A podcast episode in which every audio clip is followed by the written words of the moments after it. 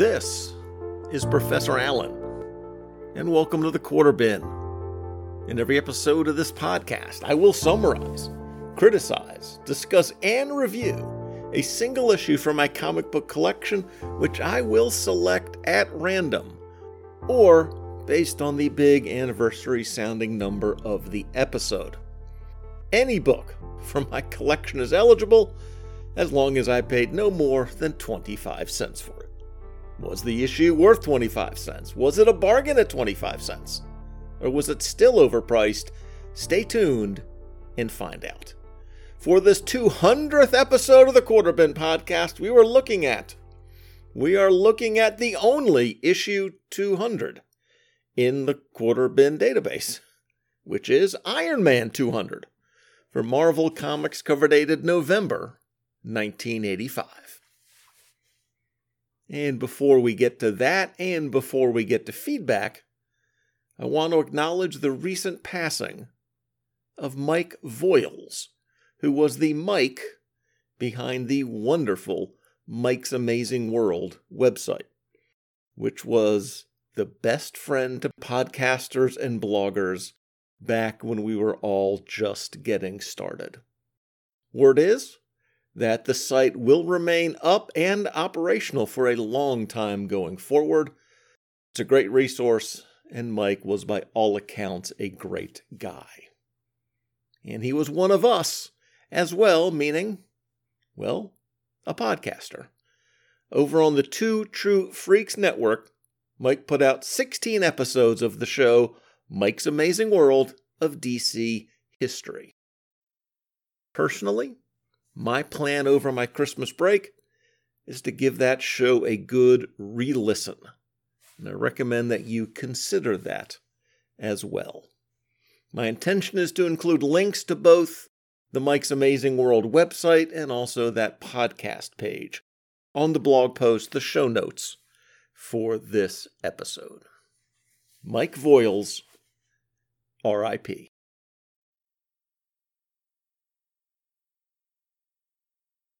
Which brings us to a little feedback on the last two episodes, actually, because last time I decided to forego feedback to do an analysis slash discussion of the types of comics we've covered here since episode 100.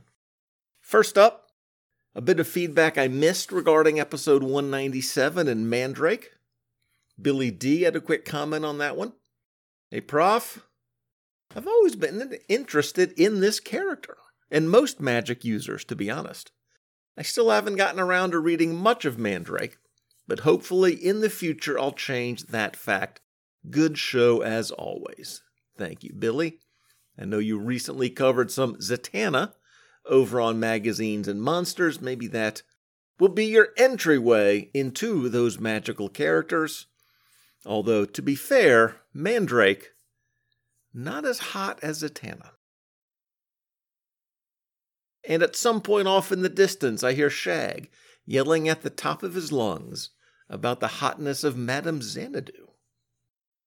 In episode 198, we covered Black Orchid, and first up, even before he had even listened to the episode, Sir, Sir Martin of Gray responded to the question I asked in the write up for the episode what did he think of that logo? In answer to the question, I am not a fan of the Vertigo logo. The scratchiness of the second word is more suited to an Arkham Asylum project than a dark superhero. The Adventure Comics logo is the classic for the character, though I see that they would want something less showy or fun. But they've not nailed it. I get that, Mart, maybe they did swing the pendulum too far away from the Bronze Age logo, but I thought for an edgy, more serious book, especially with how confused she seemed in that first issue as well about her new iteration, that the scratchy style logo worked for me. But when it comes right down to it, Mart is probably correct. on the actual content of the episode, he also had thoughts. You and Ange make a terrific team, I followed Ange's series on Black Orchid over at Supergirl Comic Box Commentary, and the show was a wonderful complement to that. As might be expected, they were fine insights and comments aplenty. I remember buying this at the time and quite enjoyed it. That's quite in the British sense, as in it was better than okay, but didn't knock my socks off. Making Black Orchid a plant person seemed a bit obvious. I'd rather she stayed mysterious. Now, let me jump in here for a second. It's interesting, Mart, that both you and Ange prefer that original mystery woman character. And again, when you two agree, I assume that's probably the right answer. And yes, Ange is a great podcast guest. And you should know Martin because you are a great podcast guest as well. And on the plant person choice, it's just, you know, DC was clearly moving in that direction after it worked so well for Swamp Thing. Martin continues also, what profile the character had belonged to the original. I didn't appreciate her being killed off by page 8 or something and replaced by blank versions of the template. As for the actual story, it didn't engage me hugely. The art is pretty impressive. Dave McKean does especially interesting color work, but I've never found his visuals the most useful storytelling tool. I never tried the ongoing. Have a fabulous day, Martin. Well, I hope you have a fabulous day as well, friend. And yes, I think it's very fair to say that McKean's strengths as a comic book artist are on covers as opposed to uh, storytelling inside the book. Dr. Chuck from Bowling Green said it was a great book and then posted on Twitter the opening scene from the Brave and the Bold cartoon featuring Black Orchid that was referenced in that episode. And then on the last episode, the Legion reprints issue, we heard from Sir Dr. Ange on that one. Great coverage. The Legion is my second fave IP from DC, and I was one of the super bloggers covering a number of Legion runs. The green legs on the cover are definitely Ultra Boys, just based on the boots. My main comment is about the Tommy Tomorrow story. First off, Supergirl did indeed boot him out of action and booted him pretty much out of comics, as you said, starting in issue 252, and she remained there for a long time. As for Tommy Tomorrow, I can never read his stories without remembering that Howard Chaykin made him a mega fascist in his Twilight series. And Brent becomes a sort of virginal religious acolyte in that book. Lastly, I think a lot of acid was dropped back in the days alien fishermen cutting through the fabric of the universe? You know, Ange, I have read or heard interviews with some of those more uh, creative uh, storytellers. And yes, some do admit to occasionally being enhanced when they wrote some of their stories, but many of the prolific guys we think of, especially the older gentlemen, claim to have been stone cold sober when writing except for the booze, of course. But a booze habit was expected for writers uh, through the 1950s, I think. And another Super Legion fan, Martin Gray, wrote in Hiya, Alan. At last, it's the fabulous 199th issue of the Quarter Bin. You have me at Legion. Yes, I do agree that the Legion logo here is not great.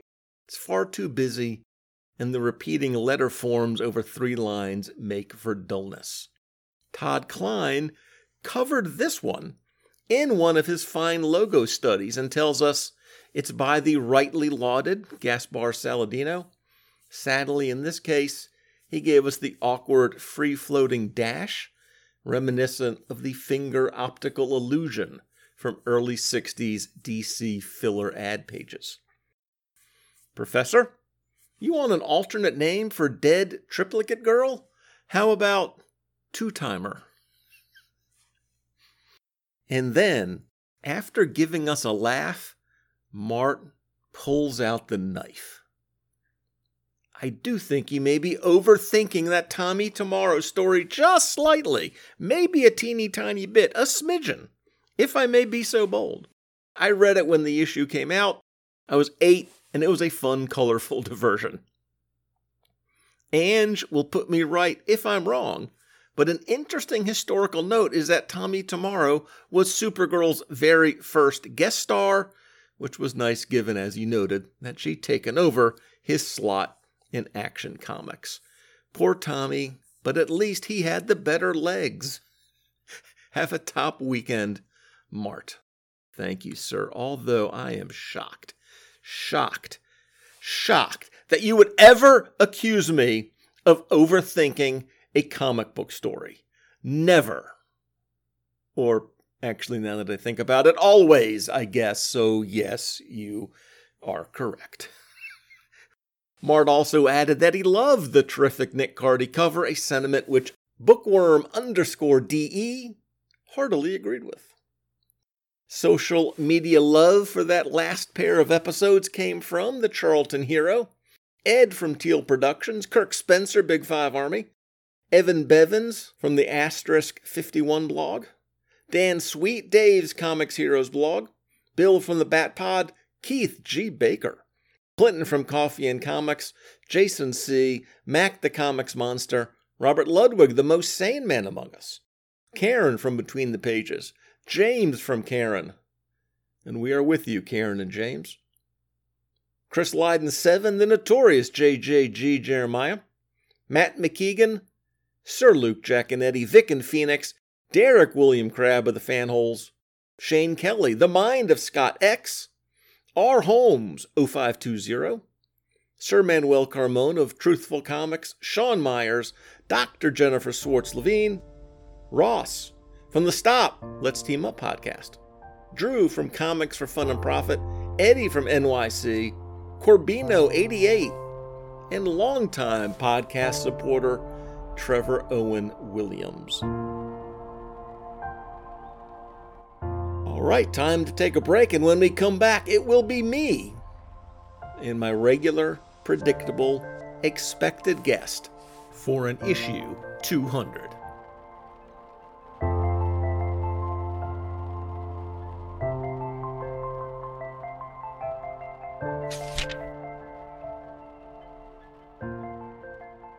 Hi, my name is Mike, and I like comic books. Okay, so what do you think about Ben Affleck being Batman? No, I said I like comic books. That's a movie, and I couldn't care less. Well, it's a comic book movie. Really? Did you go see the magazine movie? Or do you watch the television book? I like comic books. You know, those things make for paper, especially the old ones? Whoa, those things. Are they CGC 9.8? No, you're missing the point. I like to actually read comic books, especially the old ones. I like them so much I even built a website to tell other people about them. Does it have any information about uh, Avengers 2? No, it has info about actual comic books. Lots of covers, creator credits, character appearance lists, story synopsis notes, and so much more. Hmm, that sounds interesting. Where can I find it? It's at Mike'sAmazingWorld.com. Do I have to read anything? Reading makes my brain hurt. You can just look at the pictures if you want. Or you can listen to my podcast, where I talk about the history of DC Comics, especially the old ones. So I can listen to a comic book podcast? It's a podcast about comic books. You can find it at twotruefreaks.com. What's it called? Mike's Amazing World of DC History. History? You mean like before Twitter? Yes, the world actually did exist long before Twitter. My show is for comic book fans, especially the old ones. So check out Mike's Amazing World of Comics, the website, and listen to Mike's Amazing World of DC History, the podcast, for information and fun related to actual comic books, especially the old ones.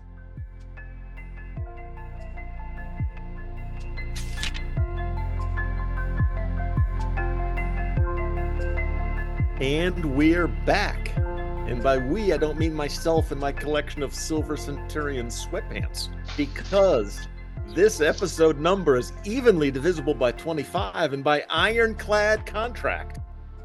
Contract drawn up by the guest, if I remember correctly.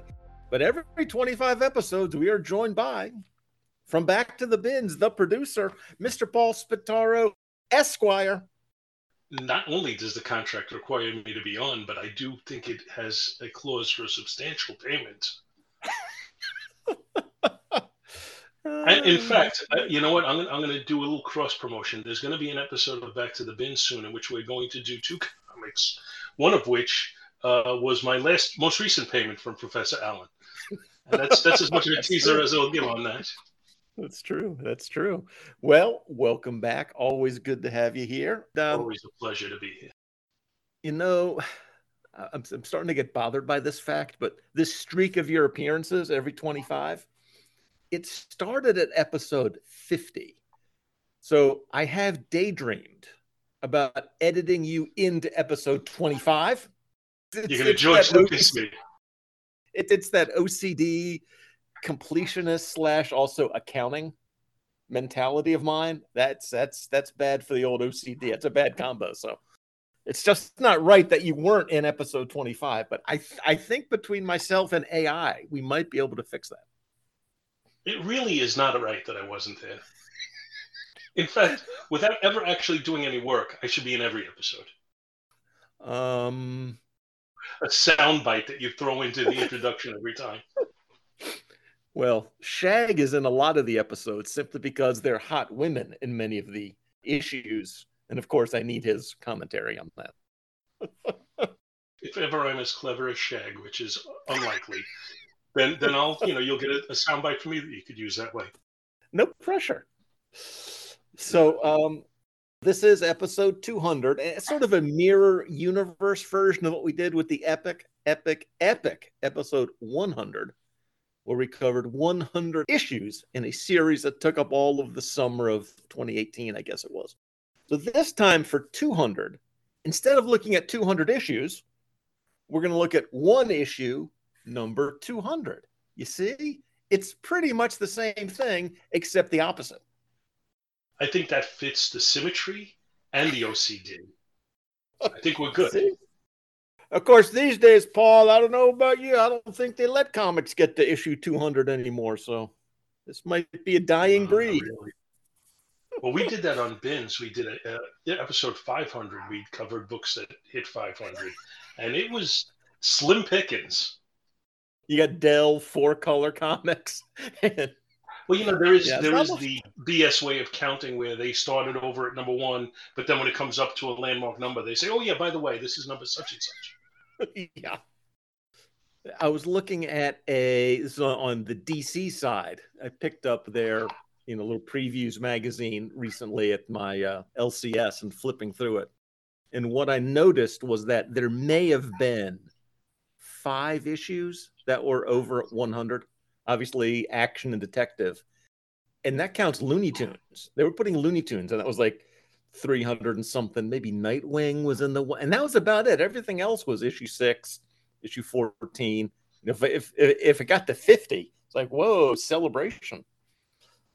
See, it's it's funny because it used to be exactly the opposite yeah. when like in the 60s they wanted to have high counts to show oh look this is a stable book that's mm-hmm. been around mm-hmm. and you know you should you should want your children to read this i think that was more or less the mentality and then it, it just be you know the continuity became so cumbersome that it's like oh look yeah spider-man's been around for 50 you know 60 years now but it's issue number one you don't have to overrate anything yeah yeah I don't in, like both it, cases. I don't like it. Fallacy. I would well, I would rather they just continue with the numbers. Just you know, let it be yeah. what it is.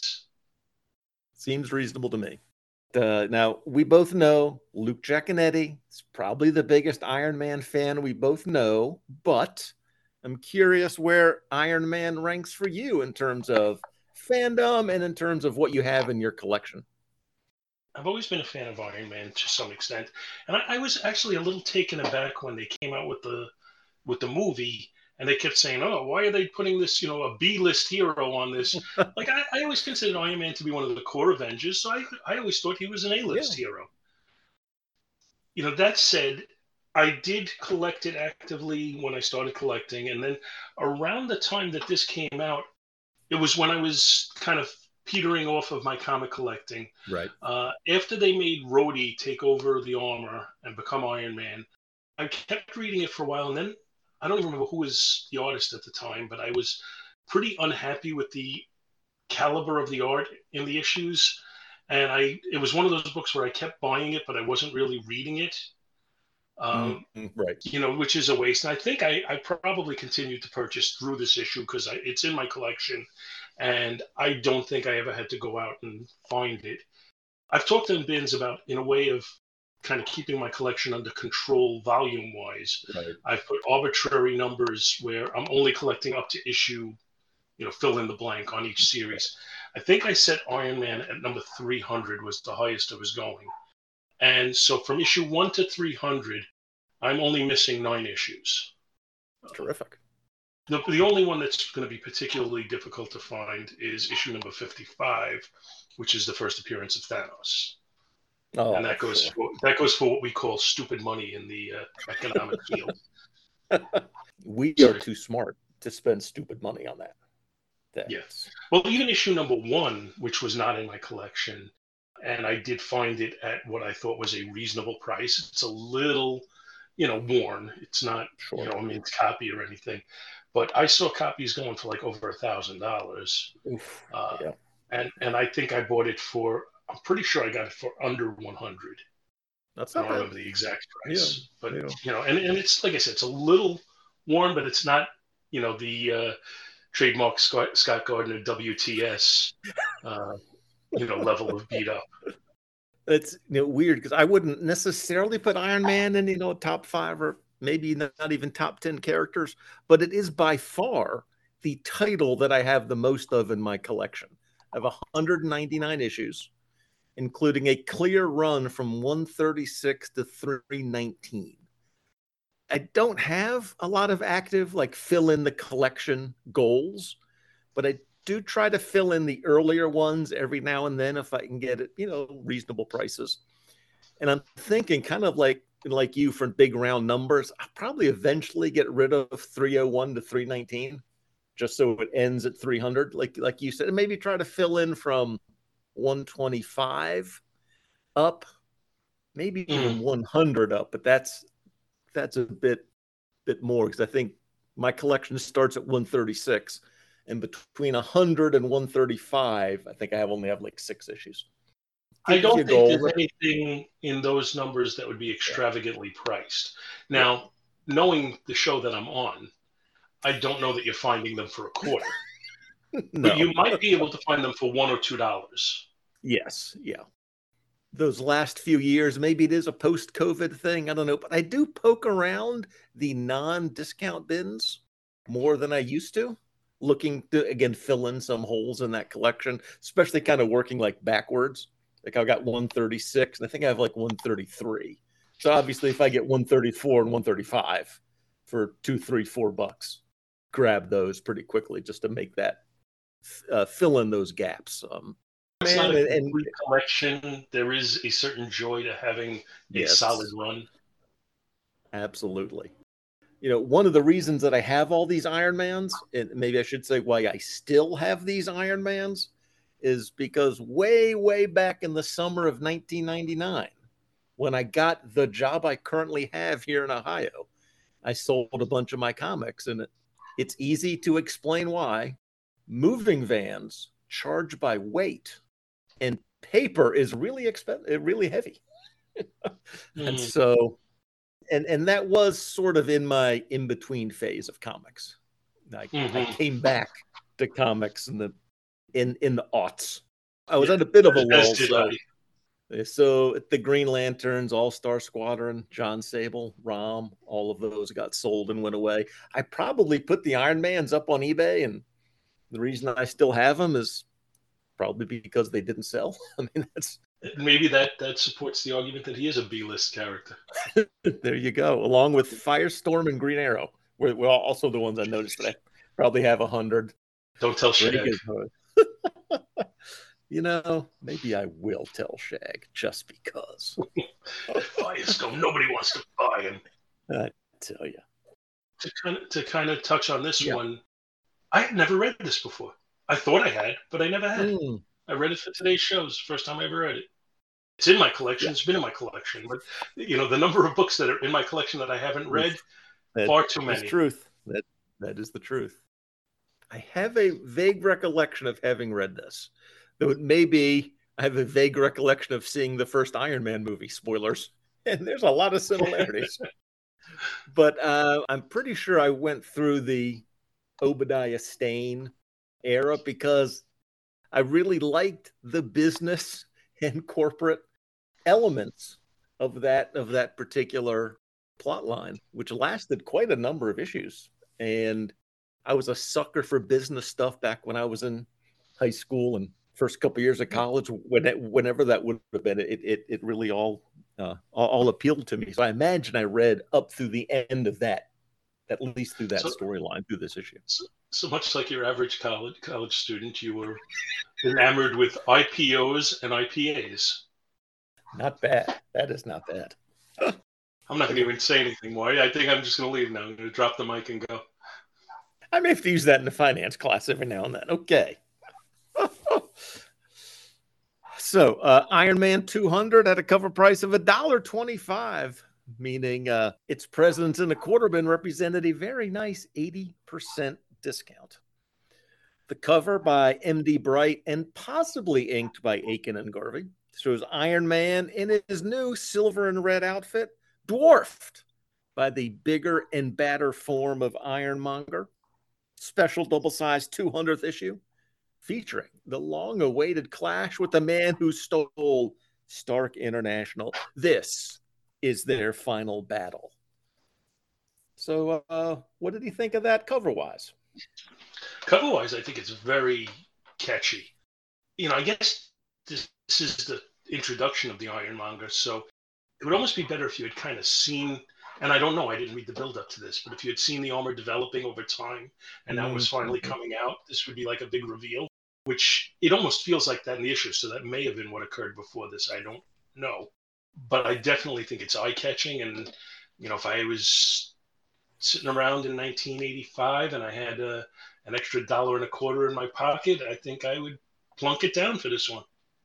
Agreed. And have I never noticed that the eye in Iron Man in the logo looks like an I beam for construction? Well, I only noticed that as you said it. so... Yeah, I just noticed that about uh, 48 hours ago. And huh, I wonder how long that had been the case. How long it has been the case since at this point Luke is banging his head on his desk. Well, They're letting these dummies talk about this. the story, Resolutions, was written by Denny O'Neil with art by the aforementioned Bright, Akin, and Garvey. And the story starts in the hospital. A doctor tells Tony that his friend Morley is dead. Stark walks away morosely and sees Rhodey Jim has felt better, but he's not complaining. He's alive. It's Morley's sister, Clytemnestra, who's not happy to see Tony, blaming him for her brother's death. Tony admits that he could have stopped Stane, but was afraid that it would lead him back to drinking again. He accepts responsibility for Morley's death and heads to LA to stop Obadiah Stane. Meanwhile, at his Long Island corporate base, which should make us all suspicious right away. Stane tells Bethany Cade that he chose to not kill Stark so his enemy could live in humiliation, which could maybe even drive him back to drinking. Bethany tells Stane she loves him, adores him as she once did Stark. At the HQ of the West Coast Avengers, Tony brushes off Hawkeye and heads straight to the lab. He finishes the is it the Mark Seven Silver Centurion armor and dons it, posing dramatically for a full page splash. He flies off, leading Hawkeye to mouth the editorial mandate for the issue. Something tells me we've just seen the rebirth of Iron Man. Stane and Bethany meet with Dr. Atlanta, who's refining his psyche imprint process. He experimented and earlier prototype on himself, and he was sent to, as Bethany says, a mental hospital, insane asylum, Stane corrects. He then shows her the Ironmonger armor, which is based on sketches in one of Tony's old notebooks. He rambles on about selling it for more money than anyone has ever dreamt of, or maybe building an army of them to take on any nation on Earth. Iron Man stealths himself into the main office, demands to see Stane face to face. Obadiah tries a circuit breaker on him, an attack that has no effect on his new armor. After this failure, Stane deploys missiles, then a thermal ray, and then he orders the chessmen to destroy Tony. And I would think you'd probably go in the other order if you were trying to build upward. But okay, no offense, chessmen, but but he defeats them all. Stane accepts the inevitable. No one will rid me of him. No one. Then I must do it myself. And in a two page sequence that mirrors the earlier pages of Tony gearing up, we have Obadiah putting on the Iron Monger suit, at which point it is on. In their first battle, Iron Monger and Iron Man fight. Stark knocks out the building's safety devices. The whole place could blow sky high. And after some blasts back and forth, the whole place blows sky high. Wasn't quite nuclear strength, but not far from it. Iron Man looks for Stane, but instead finds his friends and former employees, including Happy and Mrs. Arbogast, imprisoned in test tube like chambers. Stane says that if he tries to move them, he'll send 200,000 volts into them, four times the necessary voltage to kill them, just in case Tony was unaware. Tony must stay absolutely still to avoid that, so he has a choice move and kill his friends, or remain still and slowly starve himself to death. While Stane drinks to Tony's health and bids him a fond farewell, Iron Man blasts through a wall and severs the cable feeding the electricity, thus ending the ploy. He frees everyone and goes to fight Stane again. They meet in midair, and Stane has sunk to a new low, threatening to kill a baby. Iron Man fires downward, destroying the computer that was controlling the Iron Monger armor. Stane's armor freezes. He plummets. Tony saves the child. And then, in a final few pages of drama, Stane realizes that he has been defeated and mirroring his father's demise. He places a palm to his forehead, fires a repulsor blast, and kills himself. The end. And holy smokes, Paul, that was a dramatic little ending. That was absolutely. Now, did, did, it, it's hard to see somebody recovering from that, but does he? you know, I should have checked. Luke, write in and tell us. You know, in real life, it's okay if you've seen the body, you know they're dead. But in comics, even that doesn't mean anything. Could turn well, out know, he was a I, clone or something. I imagine since earlier in the issue they sort of tease this idea of moving your psyche from body to body they have laid the groundwork for him to to return in a new and improved body yeah it's it's definitely there if they want to reuse the character they they can always yeah. find a way uh, but uh, yeah i enjoyed this one I, I thought it was you know as you mentioned earlier there's a lot of connections to the movie that we eventually got but it was you know it was a lot of it was played cinematically through the book. The biggest thing, though, that jumped to, to mind for me is Stane is very, very much Lex Luthor in this. You know, in appearance and in behavior. Right. In including, you know, getting in a power suit. Yeah. You know, which, which which Luthor does, but he certainly got, you know, it's it's it's the businessman side. And I I really like that that element of again, this plot line which must I don't know 10 20 issues building up to to Stark losing the company and there's a to me very memorable cover of I probably should have looked it up and seen what issue it was of the the logo sign changing at the, yeah the, the sign change the R and K coming down with an N and E in its place. I thought either somebody really thought ahead on that to name him that, or uh, had that in from the beginning or figured out. We could do something memorable with that. Thought the story was well played. I thought it, it went, you know, it, it progressed well. Uh, I do I do agree with your point though that he he kind of sent the weaker obstacles after the stronger ones, which made no sense. You think you'd at least start the other way and build up as you went along. Uh, but that aside, the whole ploy of, you know, if you move, I'm going to kill your friends, and he has to figure out a way to get out right. of that. Uh, you know just just a lot of the different buildups here that are going on. Then you know the the dramatic mirroring of Stane putting on the armor and then the two of them right. facing off in a battle. You know ultimately his winning the battle you know really more through his brains than his brawn. Right. Uh, right. so I, I, like that too. And then the very yeah, very was, dramatic it, ending with Stane taking his own life.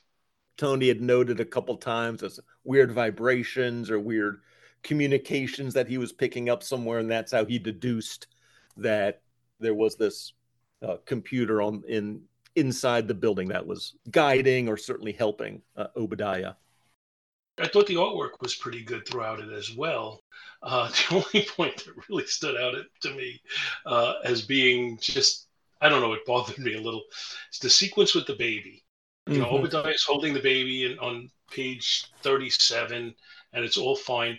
Then on page 39, after Tony catches the baby, somehow uh, when when you see the baby in the swaddled cloth, he, he becomes he becomes an, a full a fully uh, grown adult in a baby's body because the face is not a baby's face. Also, looks like he grew some hair on the way down. That's probably a coloring mistake. That's probably supposed to be the blanket yeah, also, you know, think. hanging over yeah. the baby's head. In which case, then the baby yeah. would not look like an adult.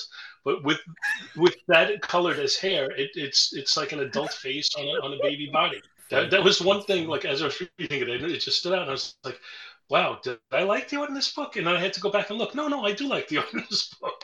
But that one that one panel pulled me out of it for a minute what do you think of this the new color scheme in the armor the the silver and red as opposed to gold and red i was just going to comment on the armor i i prefer the gold and red because yeah. it's just a look i'm more familiar yeah. with and it's funny because i've criticized in past reviews sometimes the armor looking too form fitting to the point where like how much armor mm-hmm. did you have on if it's that you know skin tight right. kind of thing and yet I never like when they present the armor as being too bulky, and I feel like here it becomes more bulky. In other words, what I'm saying is, no matter how they draw the armor, I'm going to have problems. I mean, it's a it, it is tough to do right in in that sense. You have really two competing interests, not, not so form filling, but not bulky. I mean, sort of had, and, and, it's because I want a dramatic appearing armor that looks like what I want it to look like, and yet I also wanted to make make sense to me that the body would fit in there fine and be protected. Right. You know, sometimes they show the you know like the legs and the arms as being some sort of like a polymer that you know is basically right. almost like material but made of metal and whatever. Right. And then when they show him like in a battle and that's ripped open, it's like, well, why didn't his arm just rip off then? Mm-hmm. If you're going to rip open that metal, you know, how did the skin underneath it survive? I hold a piece of paper wrong and I cut my fingers. Not sure my ligaments and joints are stronger than uh, titanium. So if that's going to get ripped off, I think what's underneath might as well. Exactly. I didn't know that Bethany turned against Tony. I read in the notes that uh, it's not clear in this issue but that's actually Madame Mask's consciousness that's in Bethany's body and vice versa. So again, part of that personality switching, the folks in the test tubes, that sort of thing. So that's it was not clear just from just from this issue though. Although it does seem to be a bit of a mix of of Bethany and maybe Madame Mask, But I guess that story will come to a head in the issues to come. To me, is actually some pretty strong uh, scripting because you obviously have a dramatic ending here at 200 mm-hmm. in terms of the Stane storyline, to say nothing of Stane himself. But then you also have these threads. You know, that's the secret of of comic books is weaving in those A in the B and the C plots. And these B plots will I imagine become the A plots down the road and you know, keeping that soap operatic nature uh, rolling it was one of the strengths of the Byrne Claremont run was that they were always giving you seeds for what was to come. Now in mm-hmm. this, again, and, and I, I need to go back and, and read some of this run that I've missed out on. But okay, so now you're having Tony coming back into the armor. He's got his psychological issues with the fear that he's gonna, you know, start drinking again because of the pressure of being Iron Man. So that's a factor that's going to continue from here, at least it should. You have him retaking the business, which is obviously going right. to be a big thing. And then you have his friends who, you know, either have lost someone or were held captive themselves. So you have, you know, some psychological stuff there. And then you have the Bethany Cave thing. So I'll give Denny O'Neil credit for seeding this story right. that concludes a storyline with a lot of things to resolve exactly. Agreed. On the the armor, uh, the costume, I'm I'm not always a big fan of characters regularly changing uh, their outfits, but since this is a piece of technology, I have much less of a problem with you know Tony regularly updating and coming up with with new versions whether that's in, include some new a, a new color scheme that's okay with me too. My phone gets the same treatment every couple years. It's it's funny you know as as we get older and older if you look back to when we were much younger and i'm you know i'll, I'll limit it now to stereo equipment. Mm-hmm. you know it used to be you had basically you had vinyl you had cassette decks and you had eight track and radio. That was it. That's what you had then they came out with CDs, and that was a whole big, you know, wow, look, we, you know, look how we've advanced. And you thought, okay, that you know, now we're now we're there. We've we've reached the pinnacle of what we're going to get to. Then at some point everything just exploded. Those things that we grew up with seem to be in place for a very, very long time. But now right. I'm like fearful at upgrading my systems at home in thoughts that, you know, a year later they're going to come up with something new. Right. You know, you, you can't rely on the oh, this is going to be the the the state of the art, you know, for the next fifteen to twenty years anymore, which you used to be able to. So with that as as a thought process, you know, Tony should be having a new armor at least every few months. yeah. You know, you're talking about stereo equipment. I, I I just remember growing up in the '70s, and the goal there was everything was getting bigger and bigger and bigger bigger woofers and subwoofers and multiple speakers and all this.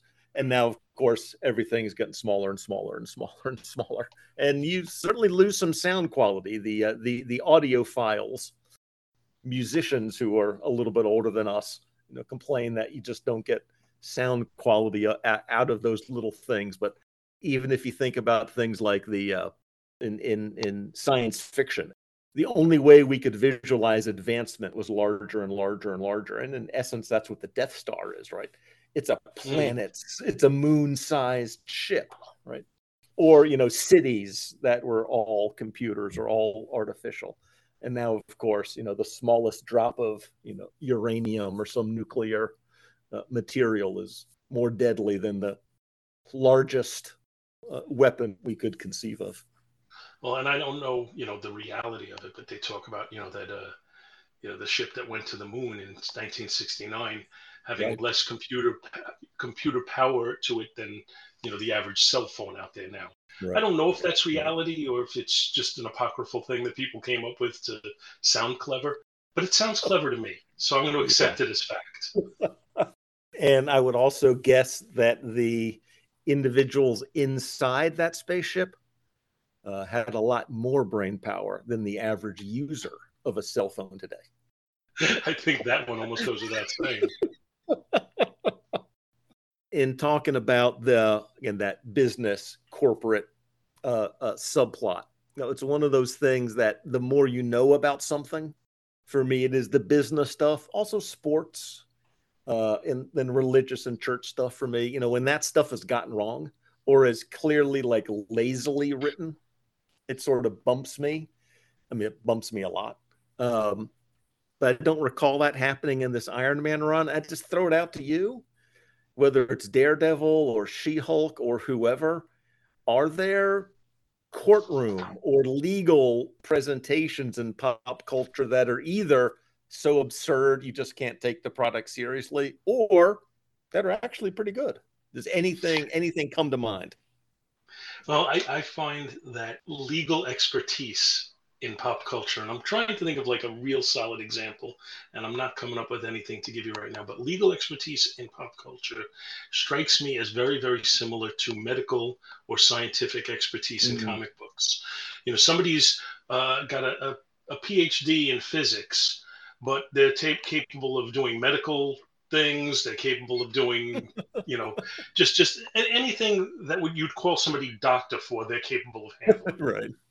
and I do find that in pop culture that that's the same with legal because you know my experience with legal has been you do have general practitioners out there, but the general practitioners are exactly that. And when something becomes a little too complex, they'll send it off to somebody who specializes in that field. Right. And I find that they don't do that. And I would imagine in pop culture, at least, uh, you know, my wife and I have watched a lot of the. Uh, we've we've binged of late a lot of the old uh, primetime soap operas and Oh, you know right, right. so and so takes over the business from so and so you know J.R. Ewing takes over the business from his brother who had taken it over from him and it all the transaction is all just signing one piece of paper you don't even have a witness there you just sign a piece of paper and it's okay now I have the business again it's like no it's not that simple you're going to Yeah. have to have all sorts of legal documents and you're going to have to have filings and you're going to have to have everything done you know you, you can't buy a house without having a million documents filed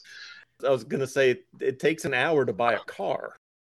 You, know, you can't buy a multi-trillion dollar business in 15 seconds because you scrawled your initial in the back of a napkin, often under duress or Mhm. under some level of being uh, uh, deceived, being tricked in some way. Not quite the way it happens. Absolutely not. And so I do understand and give a concession to all of those fields, oversimplifying it just to move the Yes. story along. Because if Yeah. you're going to show all the machinations that go into a transaction of that nature, or all the paperwork that has to be filed for a lawsuit, or all the testing that has to be done for a medical procedure, or you know whatever area you want to po- pose to point to, it gets a little boring. You know, it's it's just not going to be. That's That's, not that's not why you're reading it. You know, I've read quite a few of Michael Crichton's books, and some of them are fascinating to read, and some of them it's like, "Hmm, you know, you're really getting into the detail a little too much there, Michael. Let's Yeah, let's yeah. move on and get a little drama in this book. You know, Fair. I, I understand that you have to balance things. Yeah. It's it's the curse of knowing just a little bit too much about the specific area that they're that they're talking about. Yeah, because when we were, you know, 12 and reading these, we didn't care. Right. Oh, Right. he took over the business. That's good. Let's let's move on. Let's see them punch them, punch each other in the head. I I do tell my students the phrase corporate takeover. It sounds so cool. It's so dramatic. It feels like you go in with machine guns and you you know move the board members out and you hold them hostage and you take over the company that way. No, not quite the way it works. Actually, it usually has to involve, like you said, a few lawyers and some stock certificates and SEC regulations and but I, th- I think sometimes we get suckered in by hostile takeover. That just sounds so does. cool. Yeah, I can, I can envision guns. what that is, but no, not not nearly as exciting as it sounds. Well, other than continuing to grumble and gripe, which I I got to say, we're pretty good at. Other general thoughts about this uh, issue you want to make sure you get in? Well, just you know what? I think it is much like you're having me on this episode. It is worthy of a dramatic numbered episode. Uh, I think the storyline warrants being in, in, a, in a special anniversary issue.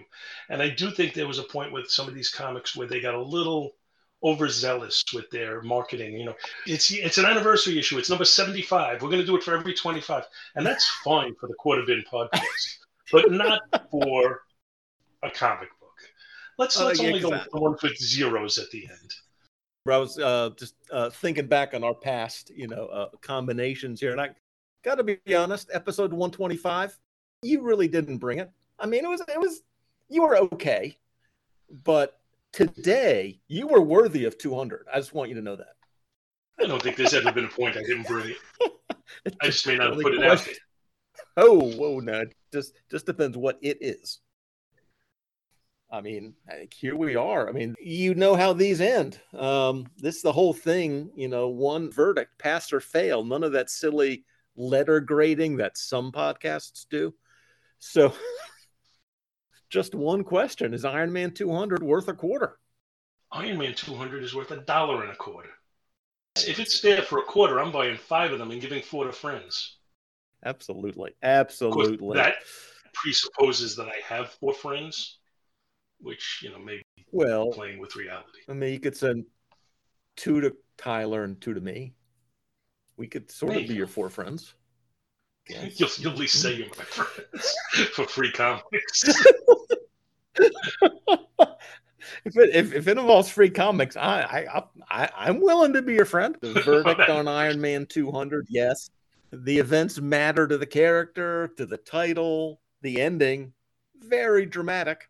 This wraps up a big plot line, like you said, leaves enough interesting dangling bits for future stories. So this is definitely a quarter bin deal. Thank you, Paul. Tell our lovely listeners all the podcasts that they can tune in to hear more of your uh, dulcet tones? Currently, I have two active podcasts. I am on Back to the Bins, which publishes weekly, and it is uh, a look back on old comics. And Professor Alan has been on more than a handful of times. So if you mm-hmm. like this show, you probably like that show. I also do Is It Yours, which is movie reviews. That comes out every other week. And we do old movies, new movies, things that aren't even movies. Currently, we're putting together our Christmas schedule in which we're going to do two Christmas specials. So I think they're both fun podcasts. They're fun to record. Hopefully, they're fun to listen to as well. Thanks for coming by. Always a pleasure to speak with you. Always a pleasure to be on. Thank you for inviting me, and congratulations on 200 episodes. Uh, they don't come easy. They are a labor of love, but they all work. Thank you. And that does wrap up our coverage of Iron Man 200, bringing episode 200 to a close. next episode, we are going old school with some reprints from the 1940s in the Green Hornet Golden Age Remastered, number six from Dynamite from 2010. If you have any questions or comments about these issues or the episode, business and finance and comics, exactly how does Paul keep getting invited to the show, feel free to contact me. Until next episode, I'm Professor Alan, and I'll see you in the quarter bin.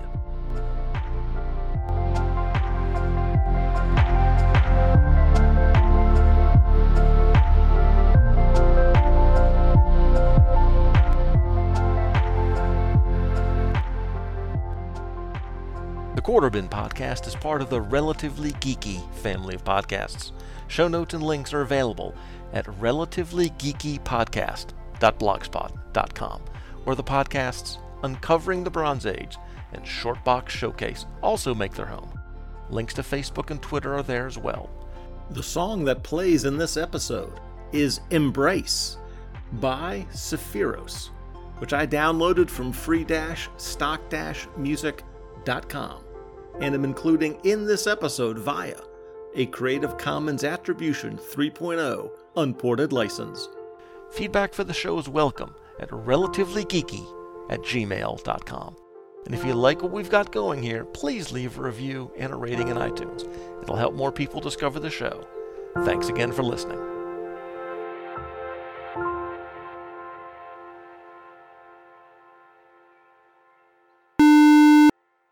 So either for the show or not for the show, the the TV guys, have you come up with something to do now that the prisoner is done, or is that one you waiting for uh, inspiration or? Well, I think we all needed some time to refuel the tank a little bit because of the different time zones. We record early on Saturday mornings.